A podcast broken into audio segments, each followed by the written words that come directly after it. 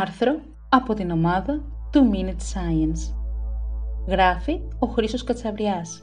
Αφηγείται η Στέλλα Μπουλά. Τι είναι ο διαστημικός καιρός και πόσο σημαντική είναι η πρόβλεψή του; Ο όρος διαστημικός καιρός έχει κερδίσει αρκετή δημοσιότητα τα τελευταία χρόνια, κυρίως επειδή στο ευρύ κοινό είναι συνυφασμένος με διαταραχές του μαγνητικού πεδίου της Γης, τις λεγόμενες γεωμαγνητικές καταιγίδες. Στην πραγματικότητα όμως, ο διαστημικός καιρός είναι ένα ολόκληρο πεδίο έρευνας για φαινόμενα στο ηλιακό σύστημα που προκαλούνται από την έκτακτη ηλιακή δραστηριότητα, όπως για παράδειγμα εκτοξεύσεις θεματικής μάζας, εκλάμψεις, γρήγορες ροές ηλιακού ανέμου, περιοχές αλληλεπίδρασης κτλ. Αυτή η έκτακτη ηλιακή δραστηριότητα ή αλλιώς ηλιακές καταιγίδες συχνά οδηγεί σε αλληλουχίες διαταραχών μέσα στη μαγνητόσφαιρα, στην ατμόσφαιρα, ακόμη και στην επιφάνεια της γης, που με τη σειρά τους μπορούν να προκαλέσουν παροδικές ή και μόνιμες βλάβες σε μια μεγάλη αλυσίδα σύγχρονων τεχνολογικών υποδομών, όπως για παράδειγμα δορυφορικά συστήματα, τηλεπικοινωνίες, συστήματα πλοήγησης, επίγεια δίκτυα παραγωγής ηλεκτρικού ρεύματος. Ένα από τα πιο χαρακτηριστικά παραδείγματα των επιπτώσεων του διαστημικού καιρού είναι η εκτεταμένη διακοπή ηλεκτρικού ρεύματος, το blackout του Quebec του Καναδά στις 13 Μαρτίου του 1989, το οποίο ήταν ένα τεράστιο αποτέλεσμα μιας εκτόξευσης θεματικής μάζας που ξεκίνησε από τον ήλιο στις 10 Μαρτίου του ίδιου χρόνου. Αυτό το νέφος πλάσματος, δηλαδή ιονισμένου αερίου, είχε μέγεθος 36 φορές το μέγεθος της Γης και ταχύτητα 1,6 εκατομμύρια χιλιόμετρα την ώρα. Όταν τελικά χτύπησε τη Γη, προκάλεσε μια σειρά βλαβών με αποκορύφωμα το blackout του σταθμού Hydro-Quebec στις 2.45 τοπική ώρα, που άφησε περίπου 6 εκατομμύρια ανθρώπους χωρίς ρεύμα σε ολόκληρο το βορειοανατολικό Καναδά για 12 ώρες, κλείνοντας επιχειρήσεις, σχολεία, μετρό και αεροδρόμια.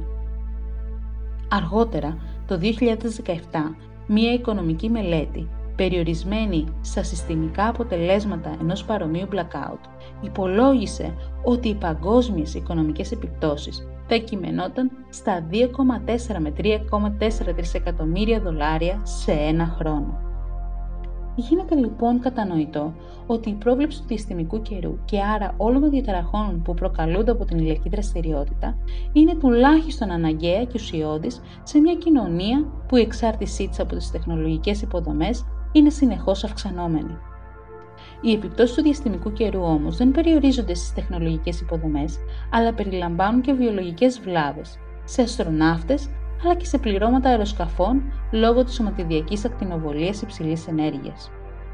Αυτός άλλωστε είναι και ένας από τους σοβαρότερους κινδύνους των επανδρομένων διαστημικών αποστολών, κάτι για το οποίο η επιστημονική κοινότητα δεν γνώριζε τίποτα κατά τη διάρκεια των αποστολών Απόλο στις αρχές της δεκαετίας του 70. Χαρακτηριστικό παράδειγμα αποτελεί ένα πρωτονικό γεγονός, δηλαδή διάδοση πρωτονίων υψηλής ενέργειας από τον ήλιο ως συνέπεια μιας ηλιακής έκλαμψης ή εκτόξευσης θεματικής μάζας που συνέβη τον Αύγουστο του 1972 μεταξύ των πτήσεων Απόλλω 16 και 17 σε αυτό το γεγονός θα μπορούσε να έχει εκθέσει ένα πλήρωμα σε σεληνική επιφάνεια το οποίο θα προστατευόταν μόνο από μια διαστημική στολή σε επίπεδα ακτινοβολίας ικανά να προκαλέσουν ακαριαία ανέκρουση ιστών και κυτάρων αλλά και καταστροφή του μυελού των αστών. Πόσο κοντά λοιπόν είμαστε σε μια μετεωρολογία του διαστήματος; Για να απαντήσουμε σε αυτήν την ερώτηση μπορούμε να κάνουμε μια απλή σύγκριση. Η μετεωρολογία της ατμόσφαιρας είναι ένας επιστημονικός τομέας, του οποίου οι επιστημονικές βάσεις τέθηκαν το 16ο αιώνα, ενώ οι σύγχρονοι μετεωρολόγοι έχουν στη διάθεσή τους ένα τεράστιο όγκο δεδομένων από ένα πυκνό δίκτυο επίγειων σταθμών σε κάθε γωνιά του πλανήτη αλλά και των δορυφόρων.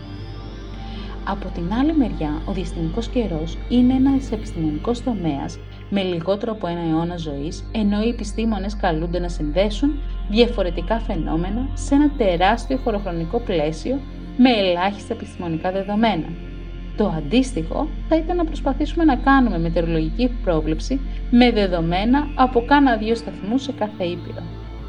Η επιστημονική έρευνα μέχρι τώρα περιορίζεται στη μοντελοποίηση διαφορετικών φυσικών φαινομένων και τα οποία περιλαμβάνει ανεξάρτητα συστήματα, όπως για παράδειγμα μοντελοποίηση των εκτοξεύσεων συστηματικής μάζας. Μόλις το 2020 ξεκίνησε ένα διεθνές επιστημονικό πρόγραμμα υπό την αιγύδα της Ευρωπαϊκής Επιτροπής και το οποίο συντονίζεται από το Πανεπιστήμιο Αθηνών και τον καθηγητή κύριο Ιωάννη Δαγκλή που φιλοξενεί να ενοποιήσει αρκετά μοντέλα από τον ήλιο μέχρι και τη γήινη ατμόσφαιρα με σκοπό την πρόβλεψη των διαταραχών του διαστημικού καιρού έως και τέσσερις ημέρες νωρίτερα. Το πρόγραμμα αυτό ονομάζεται Safe Space.